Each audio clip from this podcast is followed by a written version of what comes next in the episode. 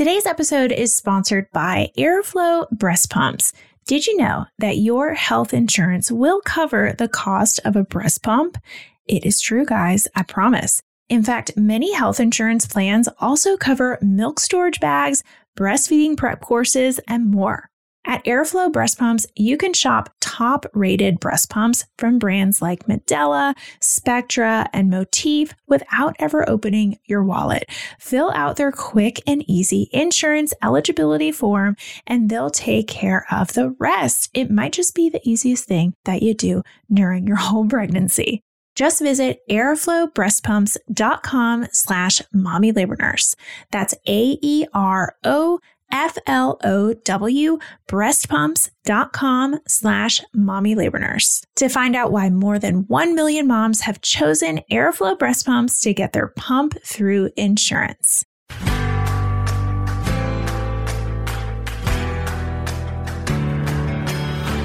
You're listening to the Mommy Labor Nurse podcast, where you'll gain the tools, knowledge, and confidence you need to erase the unknowns, feel in control, and have an even better birth, no matter how you deliver. My name is Liesl Teen, mom of two, practicing labor and delivery nurse, and your host. From over eight years and counting of working at the bedside, I know that knowledge is the key to an even better birth. So tune in each week to learn about all things pregnancy, birth, and postpartum from me, a labor and delivery nurse that's seen it all. And now let's get into this week's episode. Welcome back to the Mommy Labor Nurse podcast. Today, I have a really interesting episode that focuses on the connection between birth interventions and breastfeeding success. I'm honored to have Dr. Robyn Thompson join me, an experienced midwife, maternal child and family health nurse, breastfeeding specialist, and founder of the Thompson Method Breastfeeding Program. During her 45 years as a hospital and home birth midwife, she observed that many women were being discharged from the hospital with painful breastfeeding complications, while those who gave birth at home were breastfeeding successfully. Passionately inquisitive by nature, of course, she made it her mission to discover what was causing this disparity. Seven years and a PhD later, her research clearly showed that the practice of rushing women through the system and forcing babies to the breast increased the risk of painful nipple trauma. This groundbreaking knowledge formed the foundation for the Thompson Method Breastfeeding Program and the Thompson Method Breastfeeding Academy. I am so excited to share Dr. Robyn's valuable perspective and insights with you guys today, particularly if you are an expecting mama listening that is hoping to breastfeed. Lastly, before we get into it, I do want to let you know that after this episode, you can gain more breastfeeding knowledge too inside of episode 145, Preparing to Breastfeed with IBCLC Erica Campbell. But now let's listen to my incredible interview with Dr. Robyn Thompson. Hi, Dr. Robyn. Thank you so much for joining me today. Welcome to the Mommy Labor Nurse podcast. Pleasure, Liesl. Thank you for inviting me. Yeah, I'm so excited to chat today. Can you start by telling our listeners a little bit about yourself, where you're from, and what you do, your background, anything you want to share? Okay. I'm a mother, midwife, grandmother. Yeah. and a grandmother of uh, boys in their one's 30, one's 28. I was their midwife. Oh, wow. Um, yeah, and I have been a midwife now. I've been in the Australian health system for 62 years oh um, since nursing, but I've been a midwife for 50 years, and my journey has been one of going with the flow. Sounds great. Yeah. And you've got this really great method called the Thompson method. So, can you just give our listeners, if they have no idea what the Thompson method is, give our okay. listeners just a, like a little brief on what that is? Well, it's based on gentle breastfeeding, and I'd never ever dreamt that it would be called the Thompson method, but my, yeah. my professors engaged in encouraging me to do that. Yeah. so I continued with that flow as well, and now it is the Thompson method, which I'm very proud of, and uh, I have an amazing team who organise me now, which you know is half the battle really when you're yeah. Yeah. helping around the world to be able to use the technology and to be able to set things up and to be able to solve problems if they occur, especially with the internet. Mm-hmm. Yeah, so I have a magic team and I now have a an academy which is headed by Rachel Austin. She's a midwife colleague of mine of many years and she chose education as her journey and so she's heading up the academy and uh, it's going well at the moment, so we're happy about that. Yeah, very cool. Very cool. So, when you say gentle breastfeeding, what exactly do you mean by that? Well, gentle breastfeeding starts with, uh, for me, starts yeah. with the transition of pregnancy, a mother's mm-hmm. pregnancy. It's her pregnancy, her labour, her birth, and if she chooses breastfeeding her baby, and in the case of healthy babies, healthy mothers, baby's APGAR score of seven or more, no one touches the baby mm-hmm. comes to the mother. It belongs to the mother. And the more we bring babies to their mothers, the more that the whole environment for the mother and the baby settle. You know, mm. it becomes calm. And uh, we watch the baby's behavior and we watch the baby's color, but we just don't touch.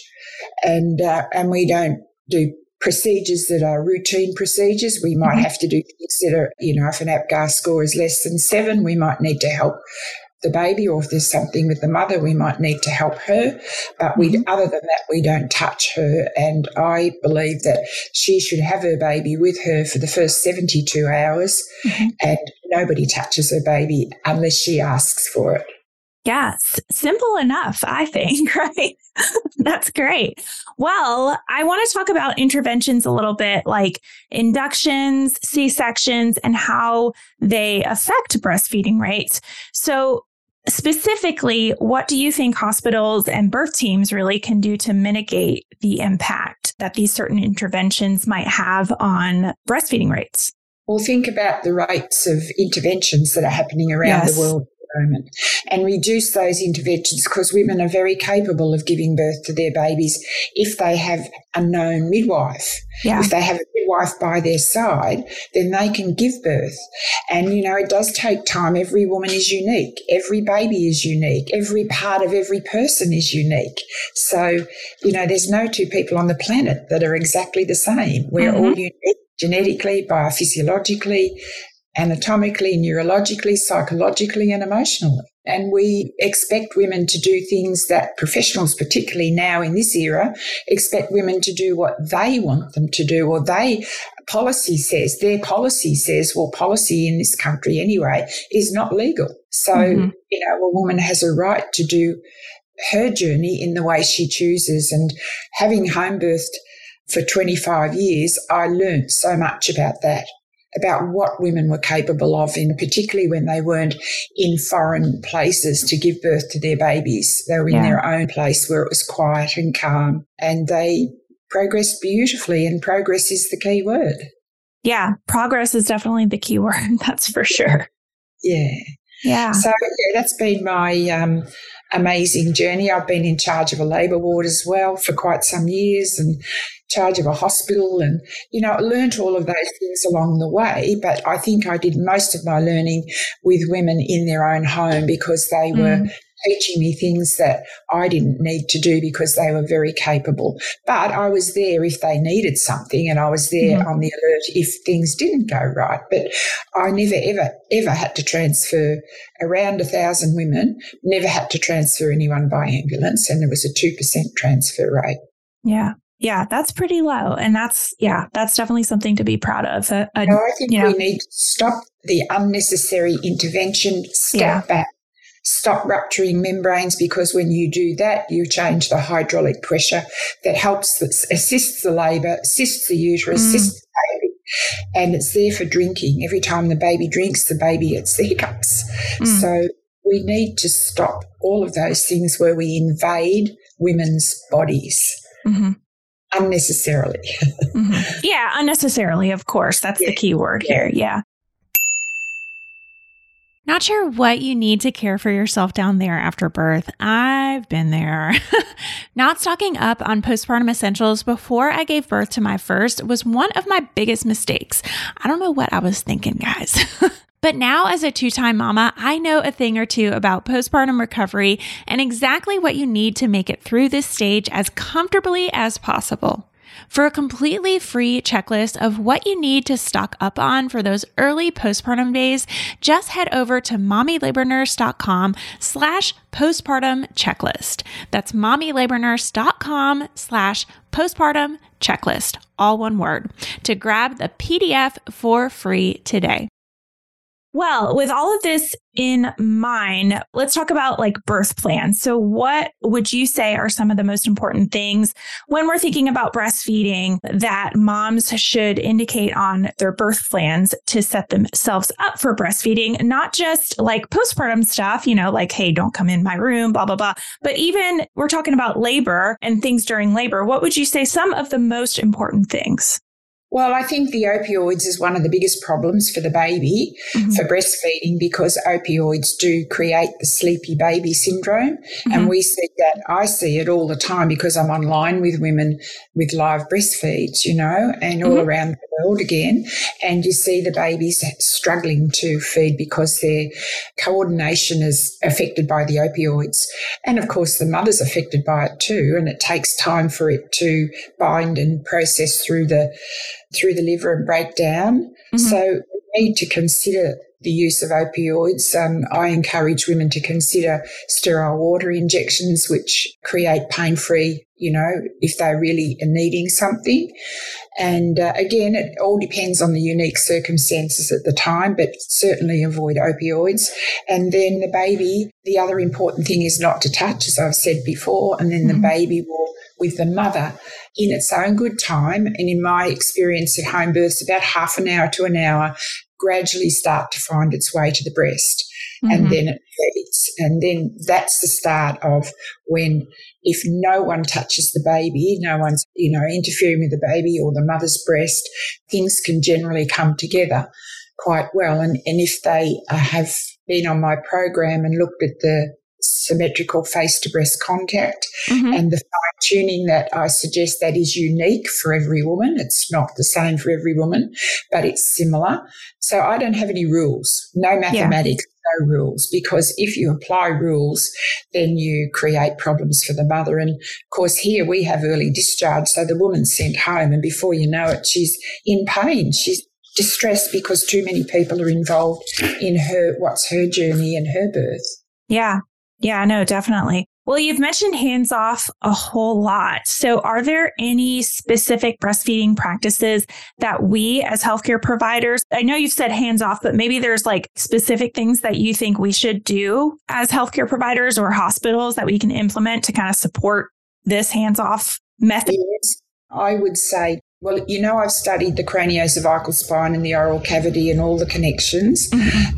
The tongue muscle function, the oral function, uh, how milk production is generated by the baby. It's not by drugs and things that, that mm-hmm. women take, it's by the endocrine system and the pituitary gland. So I go through all of that with the women in as much as I can in pregnancy so that they have understanding. But most important for me is not to touch the baby's craniocervical spine, mm. not to hold the baby by the base of the skull where the small brain is housed behind the occipital bone, not to touch the baby's neck where the baby rotates and turns and does what we need to do with our head and our neck because the nuchal ligament looks after our neck. Oh. It supports our neck all the way down to the seventh cervical vertebrae. So the baby can drop its little head and move itself to the breast as it needs to. Some go faster than others. Yeah. it all depends. It's absolutely beautiful watching them and not to touch the mother's breast or try to reshape it or try to push the baby on because the baby's oral cavity drawing function doesn't work when you shove a baby to the breast or you push mm-hmm. a baby to the breast because they can't coordinate. Mm-hmm. And the analogy I use, it's like someone holding me by the back of the head and then shoving me to, to my plate with a big piece of steak on it. I can't do that. Mm-hmm. I can't use my oral cavity. So I've watched this for many, many years now. And uh, it's the common reason, one of the most common reasons why women have nipple trauma to start with. Interesting. So that's because the vacuum system can't function and the baby then ends up using the anterior tongue to compress the nipple into the area behind the upper gum, which is in a corrugated area. And mm-hmm. it's damaged there with the pressure of the anterior tongue and the jaw trying to function. Mm-hmm. So when we take a little step back, we know that the lips seal the breast. They create the beginning of the vacuum. The tongue extends when the chin's in the breast, indenting in the breast, because mm-hmm. under there, under the tongue, from the middle of the back of the tongue to the chin, the back of the chin is the genioglossus muscle, which lengthens the tongue. So if the chin's forward, the nostrils are on the breast and the cheeks are against the breast, then the baby has the potential to use its full oral cavity function. It mm. might need some fine tuning with the mother, but that's unique to every mother. Mm-hmm. Mm-hmm. That's so interesting. So, the baby, I never touch her baby ever because I can't. We're across the seas a lot of the time, or we're across the country. Yeah, you're totally right. So, okay, this is what I've always been taught when I'm helping my mom's first breastfeed is like you take the baby and you hold the breast and then you know you do a cross cradle or you do a football. So when you say hands off, like I'm imagining baby's just born, right? So you're saying just leave baby alone, let mom lay on their back or on their side, or like even guide a mom. I'm asking you, I guess, as a nurse, like, what do I, what do I tell my patients? Okay, so it depends on her circumstances. Obviously, yeah. if she's major abdominal surgery, yeah. she has to be comfortable, and that's you make her as comfortable as you can. But it's generally putting the left arm round for the left breast gently, uh-huh. and the right arm for the right breast, with your elbows by the side, so that the upper arm is not interfering with the baby's head, and the baby sits naturally on the mother's anatomical arm. Ah. lies on the arm across her body. And so if it's lying across her body, it doesn't have to be straight across, but most often it's easier for the mother when she's first starting yeah. to have her baby across her body. Sometimes as they get older, the bottom sits on the knee, you know, and then mm-hmm. they can angle because the breast is a circle. So it's working around that area where the baby does the work, where the baby actually comes lips over nipple, starts the vacuum process, draws the nipple along the middle of the tongue to the soft palatal cleft, and then the nipple's protected. It's not moving in and out of the soft palatal cleft and it then the pressure rises as it draws. That's normal because the vacuum pressure's up. And then when the baby has finished stimulating, then a milk flow comes and you see the baby draw, swallow, draw, swallow, breathe, draw, swallow, breathe, and you see that rhythm happening. And that's when you know if there's no pain, the nipple's in the soft palatal cleft because it's a circle. It's mm-hmm. a soft circle back there. And uh, it rises so it doesn't actually compress the nipple. Mm-hmm. Someone with trauma might be feeling pain on drawing pain on drawing is because there's damaged tissues and they stretch as the vacuum increases. But once the baby starts to swallow, most women will say, Oh, that feels better. Mm. So again, if they're well fine tuned according to their unique body shape, their unique breast, their unique nipple, then, you know, that seems to be, well, that's been what's happened with me. And that's how I came to do the research because I never intended to do it. one of those roll along things that happened in my life. yeah. yeah, yeah. Well, that is so interesting. Okay, let's talk about misconceptions, maybe, or myths about breastfeeding immediately after birth. Do you have any common ones that you see? Yeah, they're things where professionals need to review their practice. yeah, it sounds like it but also and make you know focus on the mother because that's a duty of care. Yeah. When you follow your duty of care and you have someone to look after you can't look after 10 people you know and that does happen. Lots of midwives and professionals are under enormous institutional pressure. So the focus is on that mother and that baby at the time and making sure all of the things we've just talked about are happening, that she's comfortable. But a baby doesn't feed continuously for two hours or 3 mm. hours it actually doesn't go to the breast straight away. It's actually smelling, tasting, connecting with the mother and her beautiful body externally now. And mm-hmm. knowing that it's her, then that's, you know, how the baby settles.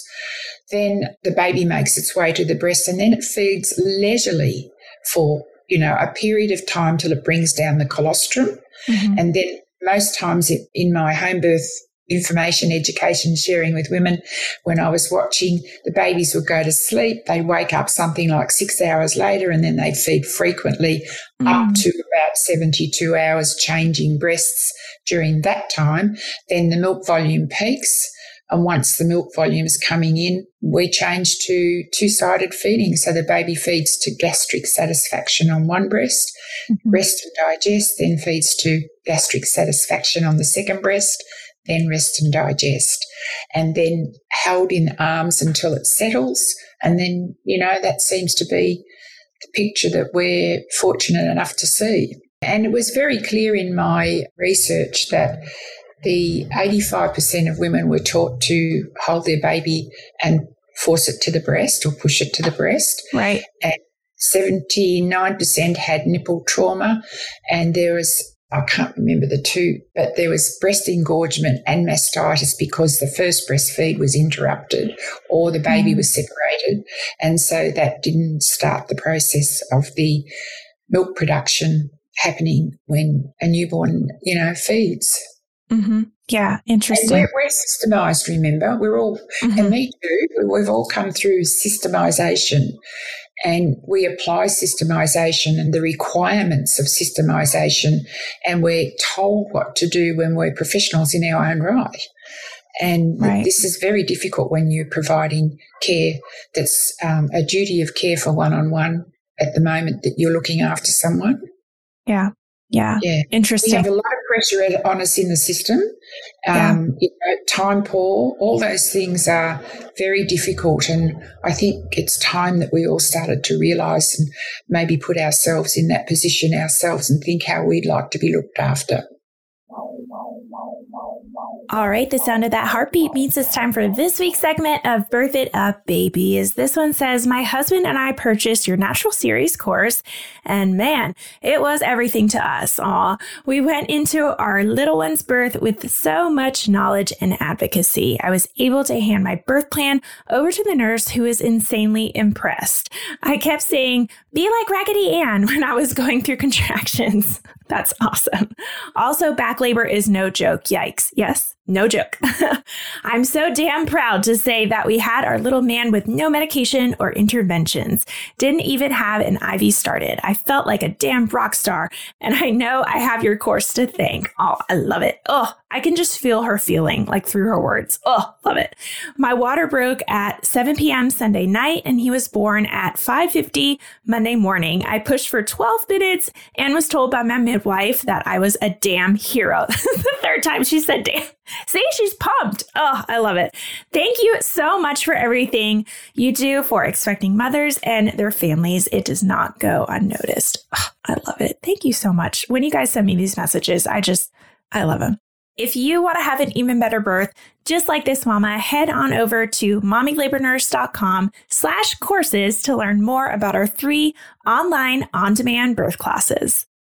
What about some advice for someone who maybe their baby was taken from them for medical reasons after birth. Well, APGAR score less than seven is highly likely a baby will be moved, but we're actually working on having the baby beside the mother uh, so that the there's a, a setup now that's been devised that can be well, the mother can see, touch if necessary, reassure the baby. But it just depends what needs doing and how long the baby's there and what, you know, how the baby's able to feed or not to feed when it is finished with or when the, the stranger people are finished with it, the professionals. Mm-hmm. And then it's important then to mimic or do what the baby would do. So bring down the colostrum with help if necessary, but gentle help, not the bruised breasts that I have seen. And very gentle rhythm, draw, swallow with your stimulation or the mother's stimulation if she's able. Again, she may not be able to, so helping her and then giving the colostrum to the baby to make sure the microbiomes are preparing the gut from the get go. And then have a little break for a while, let her rest and then see how things are going. And then if the baby's not ready to come back to her because it's gone to the nursery, mm-hmm. uh, then it's very important that either she can connect with her baby and talk with it and touch it, or if she can't do that because things are too difficult, then to start expressing her breasts over a period of time for a while or someone helping her, then stopping and having a break and then doing it again until the breast milk starts to peak mm-hmm. and the baby's having her milk all mm-hmm. the way through and fed to the baby as gently as possible, not in volumetric amounts where the baby's really overwhelmed by the volume. Watch the baby's cues. Mm-hmm. And the baby gives you all the information. Again, it's about replicating as much as possible what would be done under normal circumstances when the mm-hmm. mother and baby are closely united and doing what they need to do. Mm-hmm. That makes sense. That makes sense. No, I like how it's it feels like you're simplifying things and that makes a lot of sense to me. Yeah. Coming back to basics, isn't it, Lisa? It's coming back to yeah. the basics of survival. Yeah. It's all about survival and you know, we don't see the other mammals shoving or pushing babies to the breast. We don't see Absolutely. other mammals you know, that the mother does her best to feed her babies all the time, and she might have multiples in some cases, mm-hmm. you know, multiple multiples.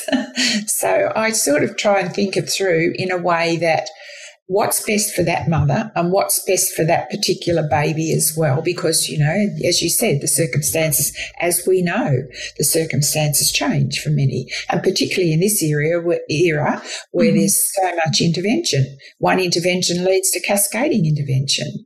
Mm-hmm. And, you know, we do have complications arising and sometimes we're rushing as well. So mm-hmm. that doesn't help either. And we're wanting this woman to give birth to her baby much faster than what she would do normally.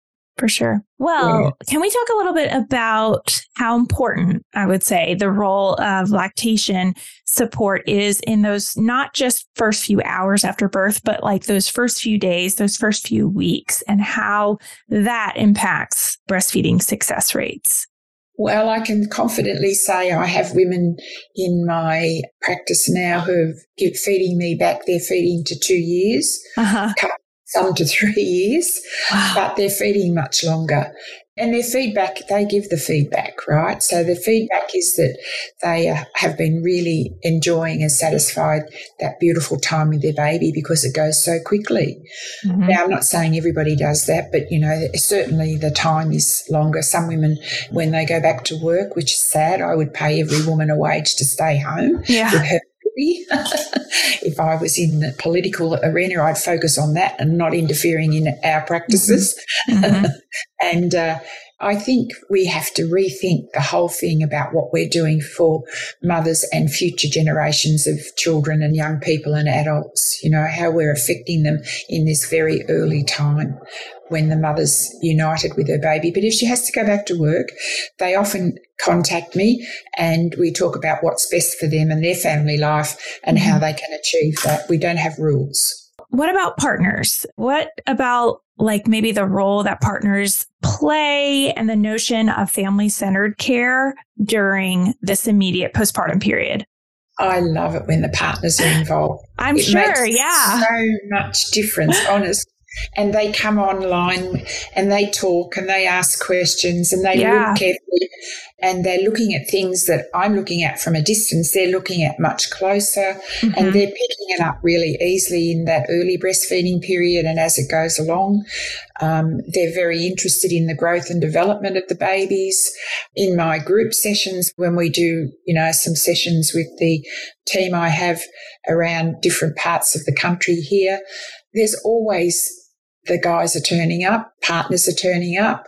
The last one in Perth in Australia, we had a lovely male midwife come asking amazing questions. so, so, you know, there's always room for partners, and I think it's better that they're there and that they're understanding too, because when they're understanding, they become much better advocates for their partner as well.